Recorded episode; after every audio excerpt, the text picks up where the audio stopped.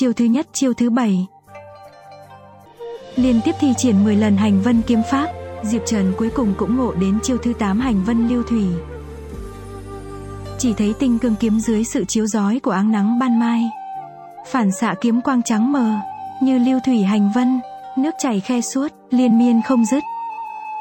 Tương ứng với nó, nội khí trong cơ thể cũng từ từ gia tốc như nước chảy. Hoàn thành một vòng rồi lại một vòng tuần hoàn nhỏ, cuối cùng quay lại trong đan điền, rồi lại từ đó chảy ra, vòng đi vòng lại. Ong! Đan điền hơi phồng lên, khiến Diệp Trần phải giật mình tỉnh lại. Luyện khí cảnh tầng thứ tư trung kỳ. Dễ vậy sao?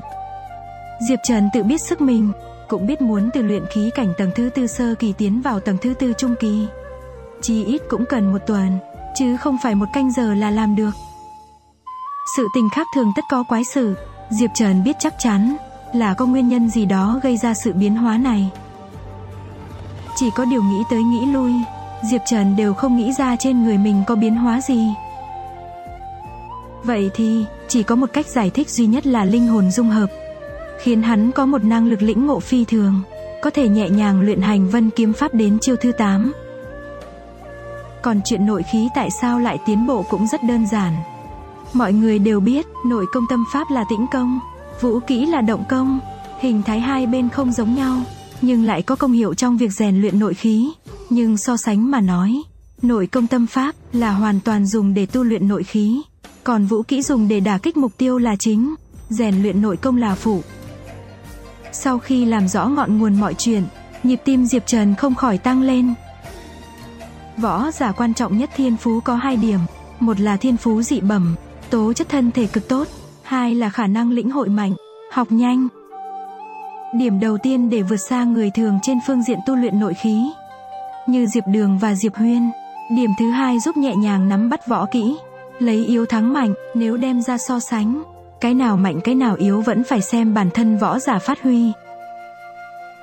Đúng là trời cũng giúp ta, cứ duy trì tốc độ này, một năm sau đạt tới luyện khí cảnh tầng thứ 8 không còn là mộng tưởng nữa.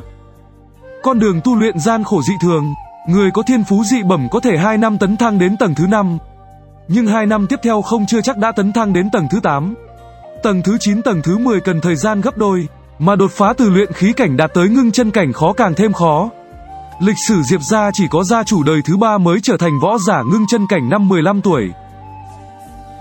Tự biết không cần nhiều thời gian để lĩnh ngộ hành vân kiếm pháp chiêu thứ 9.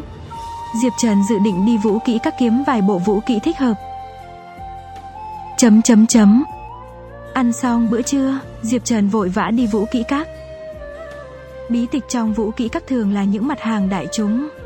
Tuyệt học chân chính chưa bao giờ được đặt ở đây, huống hồ với thân phận đệ tử ngoại môn, như Diệp Trần, chỉ có thể xem nhân cấp trung giai và hạ vũ kỹ bí tịch. Ngước mắt nhìn lên, đủ loại võ học bí tịch khiến Diệp Trần thấy chóng cả mặt. Phi thiên kiếm pháp, thanh phong kiếm phong, tung hoành kiếm pháp, cô phong kiếm pháp, bài vân trưởng, băng vân trưởng, vô cực tán thủ, phá không quyền, kim cương quyền, thất tinh đường lang quyền. Chỉ riêng kiếm pháp thôi đã có 3-40 loại, trưởng pháp và quyền pháp mỗi loại có trên 50, thối pháp 28 loại, ít nhất là chỉ pháp, chỉ có 8 môn. Phi thiên kiếm pháp yêu cầu phải có khinh công rất cao. Một chiêu một thức nhẹ nhàng hoa lệ, thanh phong kiếm pháp hơi thâm ảo một chút, cần phải có năng lực lĩnh ngộ nhất định, tung hoành kiếm pháp sát khí hào hùng, tàn nhẫn bá đạo, thích hợp với những đệ tử tính tình lạnh lùng tu luyện. Còn cô phong thập tam kiếm vẫn xếp trên mấy chục loại kiếm pháp khác. Chiêu này sắc bén hơn chiêu kia, khiến người ta không thể chống đỡ. Được rồi, chọn cô phong thập tam kiếm. Im lặng suy nghĩ một lúc, Diệp Trần cuối cùng quyết định lựa chọn cô phong thập tam kiếm. Dù sao khả năng lĩnh ngộ của hắn cũng không tầm thường. Tu luyện kiếm pháp bình thường thì không được thú vị lắm, cũng lãng phí thời gian, cho nên nếu như phải chọn, vẫn nên chọn thư tốt nhất. Còn về quyền pháp và chỉ pháp, Diệp Trần có yêu cầu của riêng mình. Hắn thích quyền pháp nên chọn một môn kim cương quyền, chỉ pháp tương đối phức tạp khó luyện, e rằng sẽ ảnh hưởng đến việc tu luyện kiếm pháp, cho nên tạm thời từ bỏ, chú trọng quyền pháp. Cầm hai cuốn bí tịch trong tay, Diệp Trần đến chỗ trưởng lão thủ các đăng ký. Ồ, cô phong thập tam kiếm. Trưởng lão thủ các nhíu mày, khuyên. Ta biết ai cũng muốn tu luyện võ kỹ tốt hơn, nhưng tốt nhất là đừng vượt quá khả năng, phải từng bước từng bước. Cô phong thập tam kiếm này nhìn, thì là nhân cấp trung giai bí tịch, nhưng độ khí thì cao hơn cả nhân cấp cao giai. Rất nhiều đệ tử ngoại môn không nghe ta khuyên cáo, cuối cùng chẳng làm nên trò chống gì, lãng phí bao nhiêu thời gian. Diệp Trần biết đối phương có ý tốt, mở miệng nói. Trưởng lão, đệ tử biết cô phong thập tam kiếm rất khó luyện, nhưng đệ tử có niềm tin. Trưởng lão thủ các lắc lắc đầu, các đệ tử ngoại môn trước đây ai cũng tràn ngập tự tin. Đang tiếc chỉ có tự tin không thì không đủ, thôi kể, ta cũng không có quyền bắt đối phương lựa không được lựa chọn. Hy vọng hắn biết khó mà lùi, đừng để tâm những chuyện vụn vặt. Nghĩ tới đây, trưởng lão thủ các dặn dò nói. Quy định của Lưu Vân các chắc ngươi cũng biết, không được bổn môn cho phép, không được tự ý truyền thụ vũ học, nếu không phế bỏ võ công là chuyện nhỏ, nghiêm trọng hơn là bị chém đầu. Ngoài ra, trong vòng 3 tháng phải đưa bí tịch phụ bản về đây. Trưởng lão yên tâm, đệ tử không lấy tính mạng của mình ra làm trò đùa đâu. Nhận bí tịch, Diệp Trần xài bước rời khỏi vũ kỹ các. Đệ tử ngoại môn Lưu Vân Tông trừ buổi sáng và buổi tối phải tập hợp ra, ba ngày một lần còn phải lên lớp vũ kỹ, thời gian còn lại tự do sử dụng. Sáng sớm ngày thứ hai, Diệp Trần mang theo tinh cương kiếm, đi vào thâm sơn. Thanh phong sơn cao 3.800 mét, sườn núi quanh năm bao phủ mây mù, mang theo tiên khí cách biệt trần gian.